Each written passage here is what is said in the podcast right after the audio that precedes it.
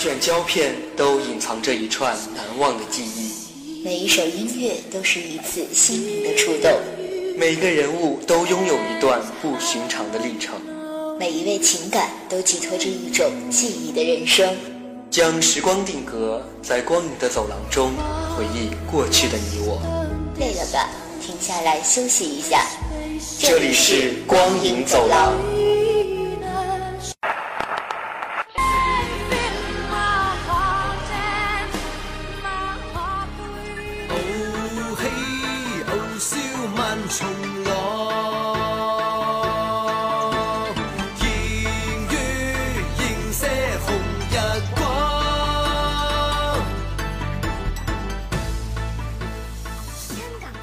Hello，广播前的小耳朵们，大家好，欢迎收听今天的光影走廊，我是李九。喜欢的影片，很多时候在豆瓣上的评分都不高，但是在李九看来啊，能有所思、有所想的、感激生活的，就是好的片子。对港片一直有种特殊的情怀，因为总能在犯罪与性格扭曲中捕捉到温情与信念。那今天李九想和大家聊的，也是一部港片《惊天破》。羊肉火锅，老汤不能放多，老鸭火锅当许巍唱出“曾梦想仗剑走天涯，看一看世界的繁华”的那个年代，我们都还中二，认为揣把剑、披个床单就能当英雄了，无视了众人的冷嘲热讽，却改变不了要被警察叔叔带走的恐慌。原来这个世界是否和平与我们无关，于是关上电视，偷偷的哭诉：电影里都是骗人的。我们看惯了零零七一身正气，惩恶扬善还不忘把妹；看惯了黄飞鸿带着录音机单挑白莲教；看惯了小马哥双枪无限射击下流露出的寂寞。这些个人英雄主义的影片，并非随着时代的进步、观众审美的提升而有所收敛，反而高产似母猪，一如既往的霸占的荧幕，充斥着你的视听。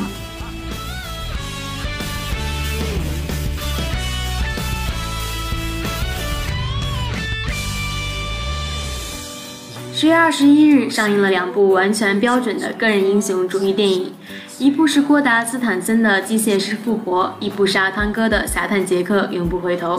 复活是英雄的不死神话，永不回头是英雄的耍酷利器。李九怎么看都是套路满满的爆米花片，而一部《惊天破》却仿佛是逆着人流，孤军奋战的叛逆者，不玩孤胆英雄，不玩主角光环，不玩绝对正义。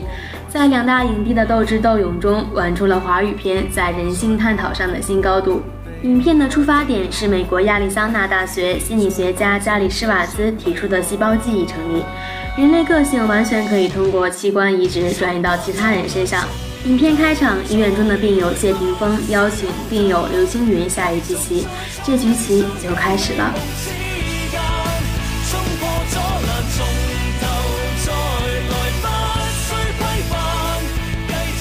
柳青云说：“一个真正的象棋高手，不仅要看穿棋局，更要看穿对手。”他饰演一名能力顶级、功成名就的犯罪心理学专家。谢霆锋曾是重案组厉害的警察，却在逮捕连环杀手将军负伤换心而被调到文职。刘青云将谢霆锋从职场的低谷中捞出来，邀请他加入新将军的调查。每一次接触都是交手，每一次交手对两人命运改变都产生着举足轻重的作用。有人形容《消失的子弹》中两个人的对手戏像是聪明的脑壳在打架，而在《惊天破》中更加夸张，这两个聪明的脑袋在互相撞击，撞击出火花、枪花、烟花，甚至撞得天崩地裂，大楼轰塌。双雄对决的设定，使得不再是一方占据绝对优势，而是绝去了马进完美警察的光环，让他在刚刚击毙连环杀手立功之时，却身负重伤躺进医院，一躺就是六个月。不仅没有享受隆重的表彰大会，重返警局也被安排在档案科从事文职，似乎再也没有机会惩恶扬善，打击罪犯了。另一位主角车家伟，职业是犯罪心理学教授，文质彬彬，善于说教，跟孤胆英雄根本不挂边。然而，当两个人从棋局相识开始，便频频呈现出在智力上的势均力敌，谁也不可能保证可以绝对战胜对方。于是，胜负在两人之间游走，正义天平也不断起落。每一次剧情的推进，都让观众惊喜不断。因为快感就来自于不可预料的结果。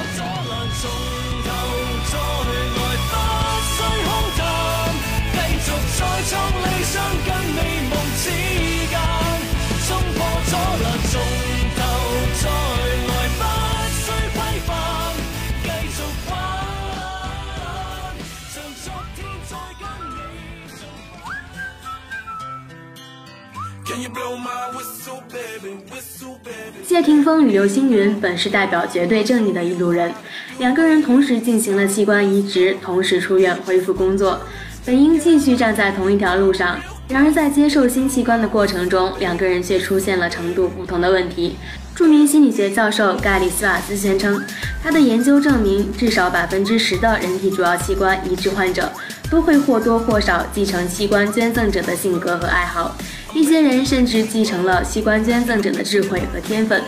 惊天破》中，谢霆锋移植后继承了器官捐赠者的口味和情感，刘青云则继承了捐赠者的技能和心性。只有在心智与灵魂也获得治疗的情况下，身体才有可能痊愈。刘青云比任何人都清楚关于细胞记忆的知识。恰因为他太聪明、太清楚，面对抉择总能做出对个人最有利的选择，哪怕这种抉择背弃了传统的道义。在生死抉择间，他选择了生；在细胞排斥与接纳间，他选择了接纳，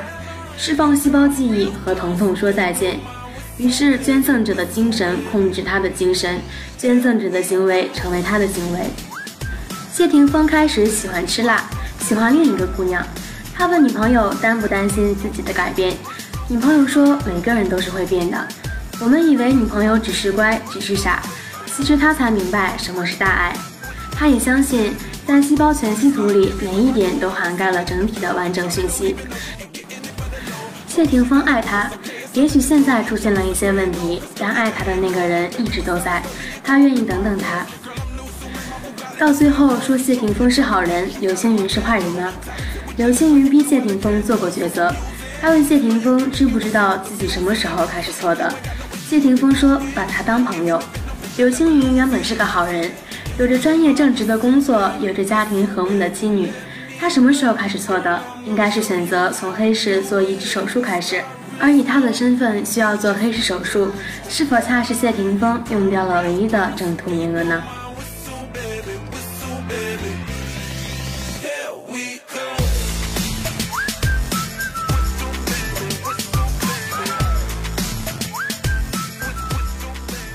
中的三位女性角色佟丽娅、范晓萱，还有女警长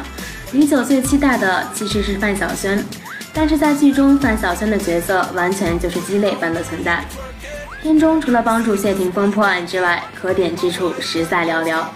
佟丽娅与高伟光一见钟情，剧中是这么形容他们俩之间的爱情的：他教我下象棋，我给他做蛋糕，仅仅象棋蛋糕就能爱于爱情的观念。而且在未婚夫去世之后，竟然喜欢上谢霆锋，在被刘青云告知谢霆锋是杀害其未婚夫的凶手后，又是一段情感宣泄的戏，表示自己多么多么爱未婚夫，这么深的爱竟然会突然爱上另外一个人，这种脆弱的情感根本经不起推敲，一碰就断，而这样佟丽娅这个角色就显得是如此混乱不堪。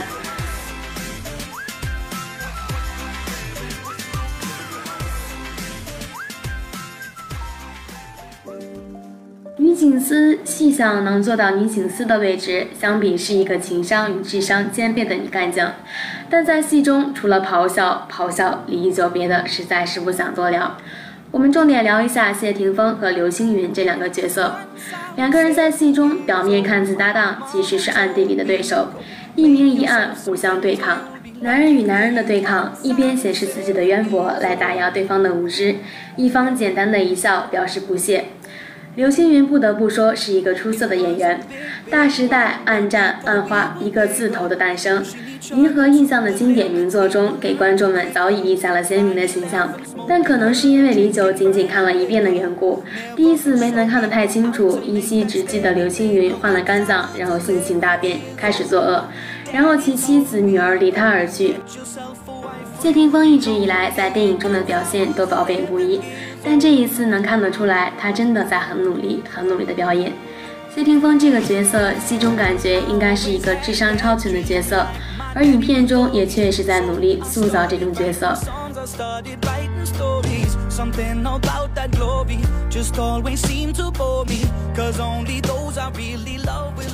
黑暗骑士中小丑的角色被影迷们奉为经典反派，甚至新斯莱杰的英年早逝也令人扼腕叹息，绝不只是因为他蔑视法律、罪恶滔天的残暴形象。而是他扮演着超级英雄蝙蝠侠的另一面，最后成功让蝙蝠侠面临艰难的抉择：罪犯和平民中必须选一个拯救。在今天破结尾同样玩了一次这样的道德审判，马竞并不能在爱人和平民间果断做出选择，因为他不是嗜血的狂魔，也不是居高临下的当权者，承担不起任何一个生命的毁灭。尽管他狂吼着再说一次：“我是警察。”看似是对反派的威慑，实则是对内心价值观的拷问。最后发现，警察这个身份并不能让他逃离世人审判的苦海。影史上经典人物角色成功之处，不在于要多完美，而是都具备多元的解读和还原真实的立体感。为了完成这点，金天破给器官移植设定成会带有捐赠者性格的特点，使得两个主角各自都带有连环杀人犯或暴力或记忆的影子。看似严肃正直的教授，却突然要杀死睡梦中的妻子；已有未婚妻的警察，却爱上人群中的陌路女子。每个人还是自己，却又不仅仅是自己。这种多重身份的纠葛，让影片在警匪片的套路下增添了些许科幻色彩。同时，在结尾的处理上，又能反观所谓正义只是邪恶的另一面，输赢也并不那么重要，因为这样的影片离我们更近，说的也都是本属于我们的故事。相比于个人英雄主义影片，邪恶必定战胜正义的英雄说教，这种将正面人物结构成亦正亦邪的不完美者的设定，也许更能让观众带入故事，在反观自我的同时，获得体验不同人生的快感。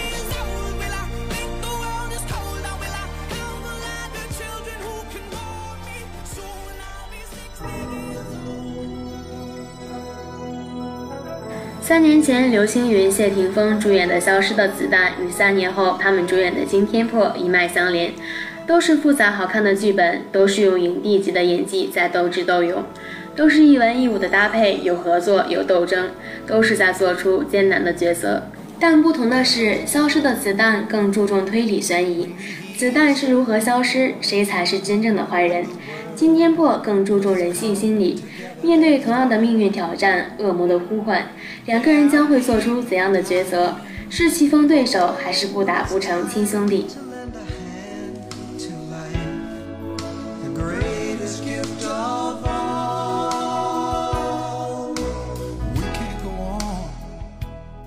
港片黄金时代的逝去，其根本还在于创新的匮乏，没有新颖故事的承接，一味靠打造格局来博人眼球。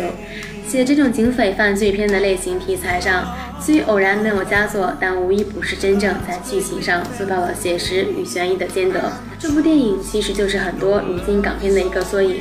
只是依靠特效的堆砌与新奇的看点来做着所谓的创新，完全不注重故事创新，也不近生活，注定了其内在上的苍白。李九在豆瓣上看到一些网友的评论和留言，看到好些人都在喷什么打一星的都是水军等等。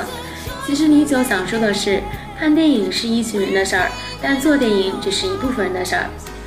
有些人看电影就喜欢看小鲜肉、看大明星，但做电影的人则看其中的戏好不好看、耐不耐人寻味，电影语言的运用是不是高级，所以才有了权衡和对比，所以优劣自然而然就产生了。